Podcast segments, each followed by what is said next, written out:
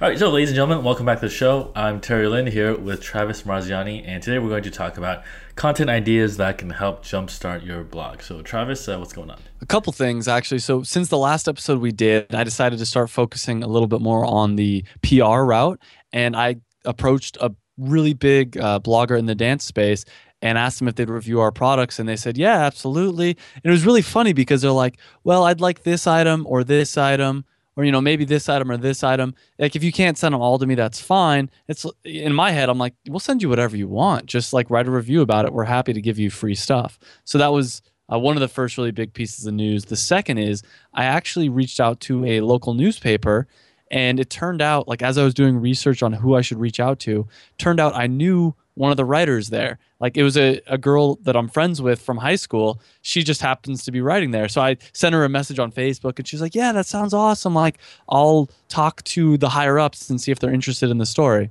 So I'm pretty excited about that. Uh, I was like, Hey, you know, first off, I said, like, oh, it's cool to see that you're doing so well and kind of like, you know, buttered up a little bit, talks about how great she's doing. And then I'm like, you know, I actually wanted to reach out to someone from the Signal uh, about me and my mom's business. And so I went into the pitch of like, you know, it's a, a mother and son team, and we're our pitch is basically like bringing manufacturing jobs back to the United States. And then in parentheses, I said Santa Clarita specifically. And then I told her, you know, we're able to do this because we have a unique model. We offer more colors, which can't be competed with. Yeah, and um, it's a local Santa Clarita paper, or is it like a LA Times? Uh, exactly. Yeah, so it's Santa Clarita. I mean, they don't have that much stuff to write about, I imagine. Exactly. Yeah, they don't. Yeah, and the story doesn't just drop off like this. That's kind of interesting. It has. Yeah, and we got in the back door too because I'm sure if I would have sent it, she's like, "Oh, I'll tell my business editor about this." I'm sure if I would have sent it to the business editor, it could easily get lost in email. But you know, there's a good chance. I'm not. I'm not saying it's for sure yet, but it's a good chance it will happen. Well, it's the population of Santa Clarita. I don't see much happening there for the business editor to not write about this too. Yeah, there. I mean, the population is decent size. I, I don't know the exact numbers, but it's not like a small little hick town. But at the same time, yeah, it's it's small enough where this is the kind of story that I would see in the paper for sure. Exactly. All right, cool. So for me, uh, I guess I've been working on the blog for Ball Leather, so kind of restarting this, and this episode kind of was a primer as I was thinking about. All right, so I got a blank WordPress site on a subdomain. Uh, what do I do with this now? And I was thinking, all right, what, what are some articles I can start with? So this is kind of uh, a primer to that list, I guess, and kind of it helped me brainstorm a little bit. And if you're looking to start a blog for your store too, this will give you some ideas, hopefully, uh, that'll help you out. So let's just get into it then. So I guess number one uh, is a buyer's guide. So uh, what's this considered? So uh, actually, I think you're more of the expert on the buyer's guide, but I know our friend over uh, at Right Channel Radios, Andrew Youderian. this is one of the big things he used to leverage to get signups, to get email signups, and also just as general information. And uh, correct me if I'm wrong, but in general, buyer's guide is just helping you figure out, helping the reader figure out what item they should buy. Yeah. So this doesn't really apply to me because wallets are kind of basic in the sense that if, if you're buying a boat motor versus a surfboard versus like a wallet, like the wallet product is much more simple than like a motor. Like if you're buying a car, like the engines, the valves, whatever. If you want to customize it, there's some people that can go really into this stuff, right?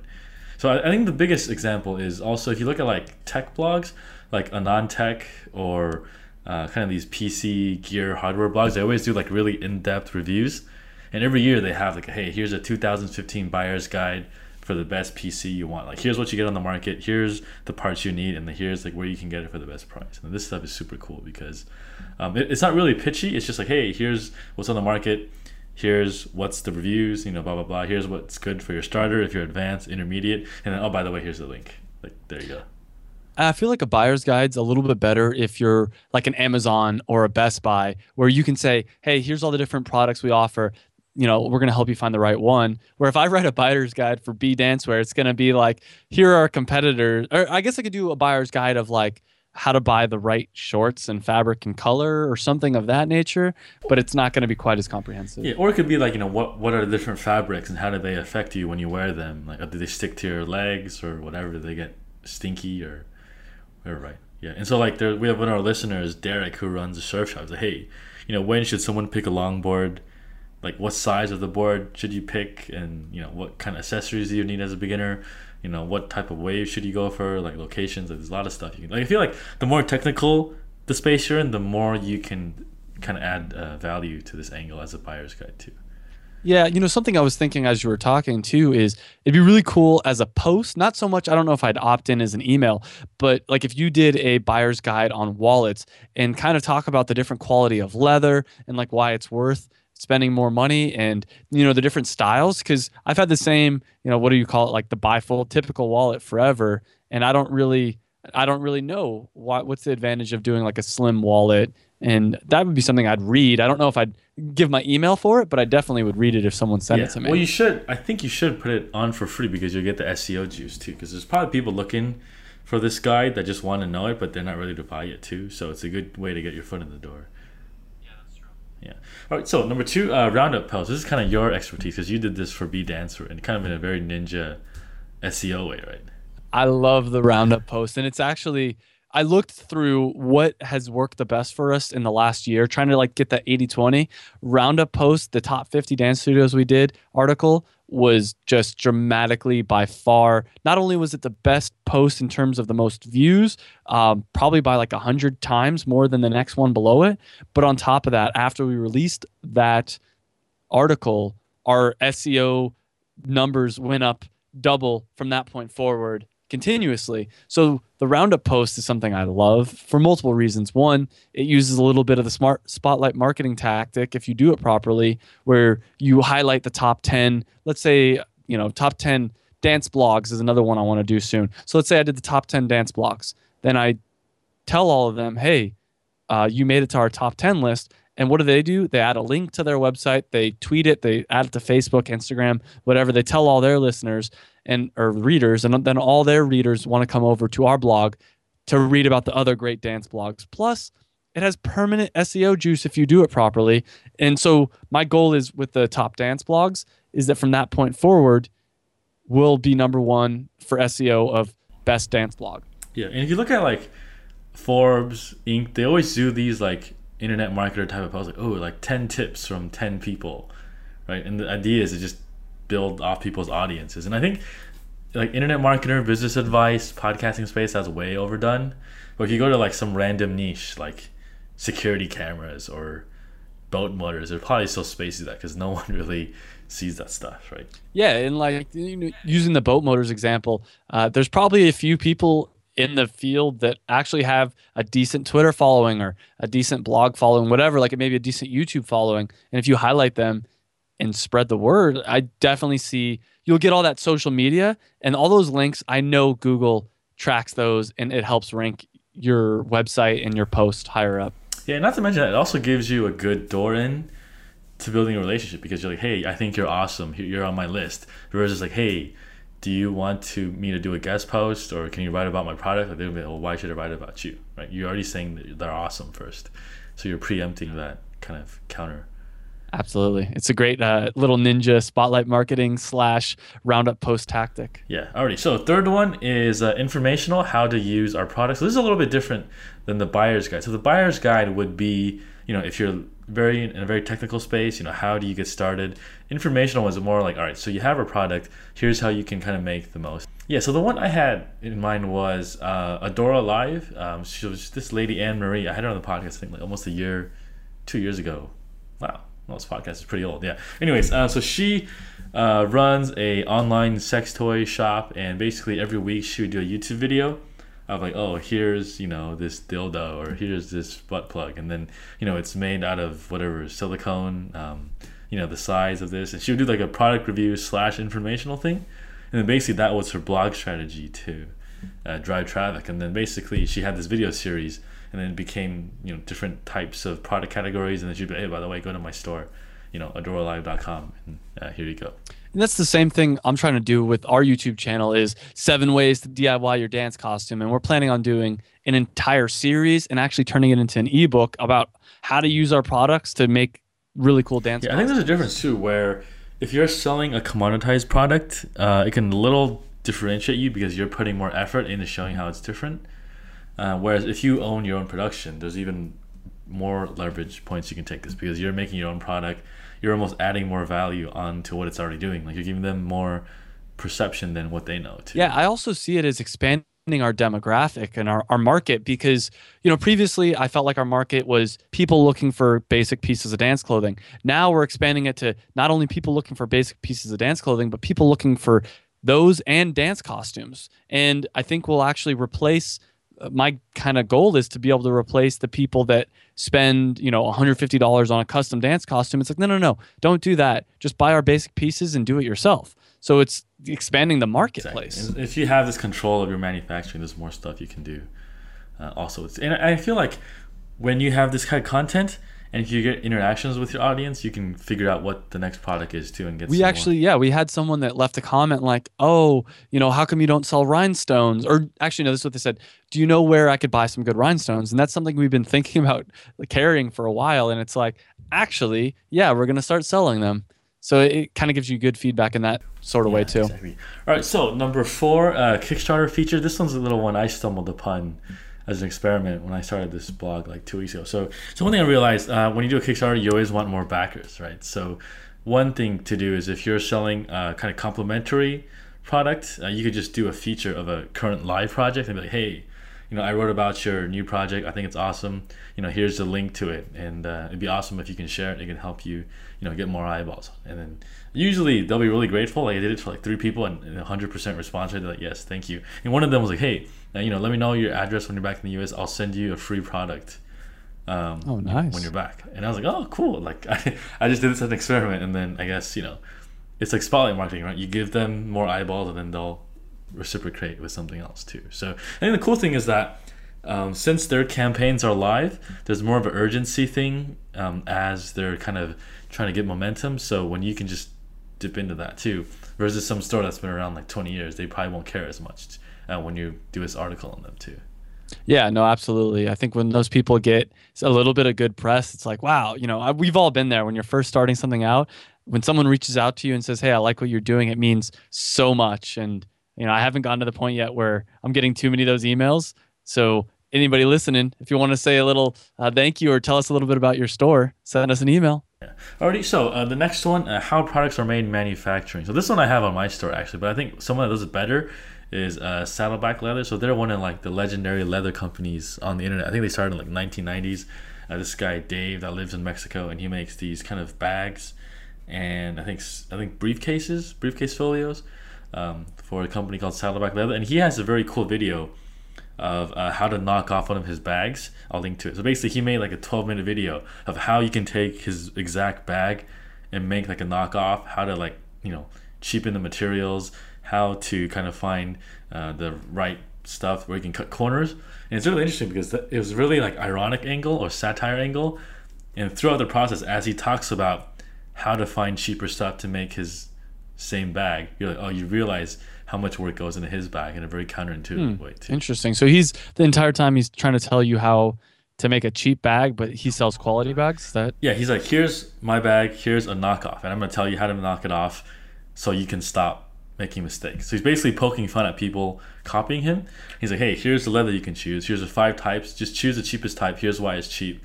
Blah blah blah. And here's how you can cut corners because you can use smaller pieces, so you don't have to cut bigger parts of the hide, and then like you know cut corners on this zipper, use a fake button here and there. And it's kind of interesting because you're like, oh, he's talking about how exactly his bag is made. And he has like factory footage too, right, of what's going on. And then at the same time, he's poking fun of people that are copying him too. So that is pretty interesting. I like that. I think this stuff is all people want to know. It's like when you watch a movie like The Matrix, like, wow, how did they do that scene? And then you see like behind the scenes stuff and you're like, whoa, this is so cool. And things like that. Yeah. So I think every business, if you have like behind the scenes stuff, it's always you know people enjoy seeing this and maybe they not be ready to buy but at least you know you've built this connection with them when you're willing to show them what's going on. Yeah i think that works really well for him but like i imagine i don't know if it would work quite as well with like our dance clothing because it's pretty boring you know it's it's sure there's i guess if we did it in a really cool way yeah i guess we could do it in a really cool way and like show no you could say like hey we have you could say like hey we have 200 colors and then show like hey here's our warehouse and then here's how we take a garment from fabric into design into shipping it to your door. And I guess we could also highlight and kind of poke fun at our competitors and be like, you know, like here's an American just like you who's we're paying a good wage and uh, you know cut to like a factory in China kind of thing, showing a bunch of like mask done. It's like, yeah, we could save a lot of money if we did it that way, but we choose not to. You know? Yeah, exactly. You ever see that one Dave Chappelle skit at the MTV Cribs, and he has a sweatshop in his house making shoes for him? That's real. I'm gonna link to that too because it's really funny. And Dave Chappelle uh, is the man too. So, which kind of goes into the next point. Uh, you can go the entertainment route for a blog, but it's really tricky because I think comedy is a very fine art that you may think you're funny, your friends might think you're funny, but someone on the internet might take it the wrong way. And do you have um, any examples of smaller brands that do this? Because I have some big brands that I know that do this, but I can't think of any small brands. I guess one is um, the guy that you introduced me to. What's that guy's name with the uh, the the guy that's like really jacked and always has those goofy videos? Oh, Mike uh, and Gian. Bro Science Life. Yeah, yeah. So if you yeah, look at Bro the Science Life. yeah, if you look at the YouTube channel Bro Science Life, it's like a workout parody channel where this guy is like a you know really jacked gym bro and he has this New Jersey Italian accent and he's just talking about working out, eating protein shakes. Like the thing is that stuff, that level of comedy, it can really come off as douchey too, right?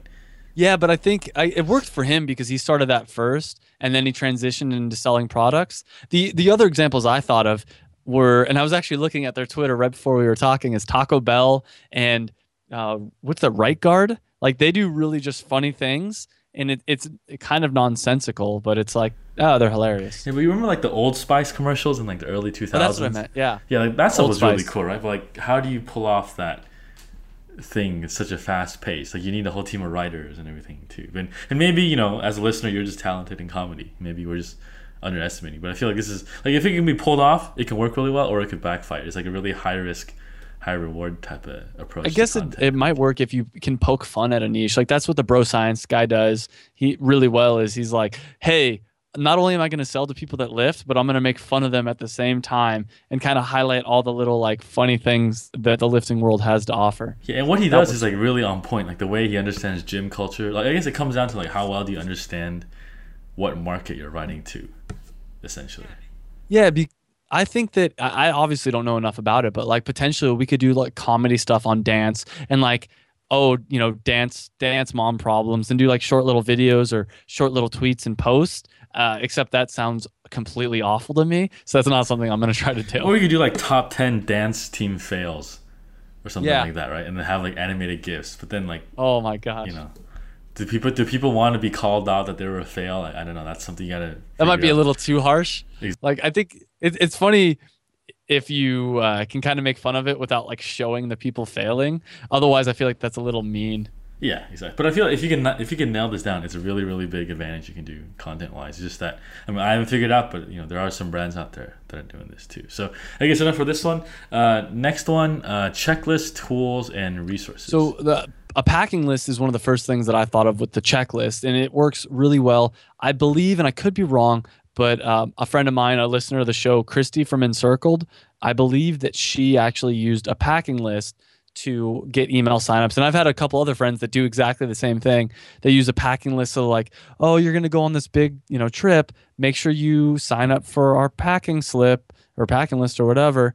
And I think in general, I like the idea of checklists because I actually make myself checklists all the time. Like I just recently printed out a checklist for, um, you know, before I film. So I have a checklist before I film YouTube videos, I should say. Uh, before I actually even for my nightly routine, I made a checklist to make sure that I have everything set up for like an optimal experience in the morning, which is like, you know, getting my tea ready. So in the morning I can just click a button and it heats up and little stupid things like that. So I think if you can transition the checklist tools, resources, and actually checklist tools and resources should almost be separate ones, but specifically checklist, if you can kind of transition that into something that people do and they want like a simple solution that they can be able to check off, then it can work really well. Especially something they do repetitively, like traveling, um, you know, making videos, whatever. Dance, surfing. maybe like you know, uh, yeah, it's surfing. Like uh, ten things to make sure you have before your next surf trip. Yeah, or it's like if you're dancing, like ten stretches to do before, to before you dance or something like that too. 10, 10, t- 10 things to make sure you get done before your next dance competition to ensure you're number one. That's not a that's not a great title, but you know something of that nature. Yeah, there was a really cool one I saw. It was um how to pack like ten shirts, five shoes, six pants into like a carry-on by I was like by this flight attendant and showing you how to like pack your clothes in the most efficient way. It's basically by rolling everything up in like a towel and then you just kind of stack it like that. It's apparently like ways that it takes the least amount of space and like kind of empty air.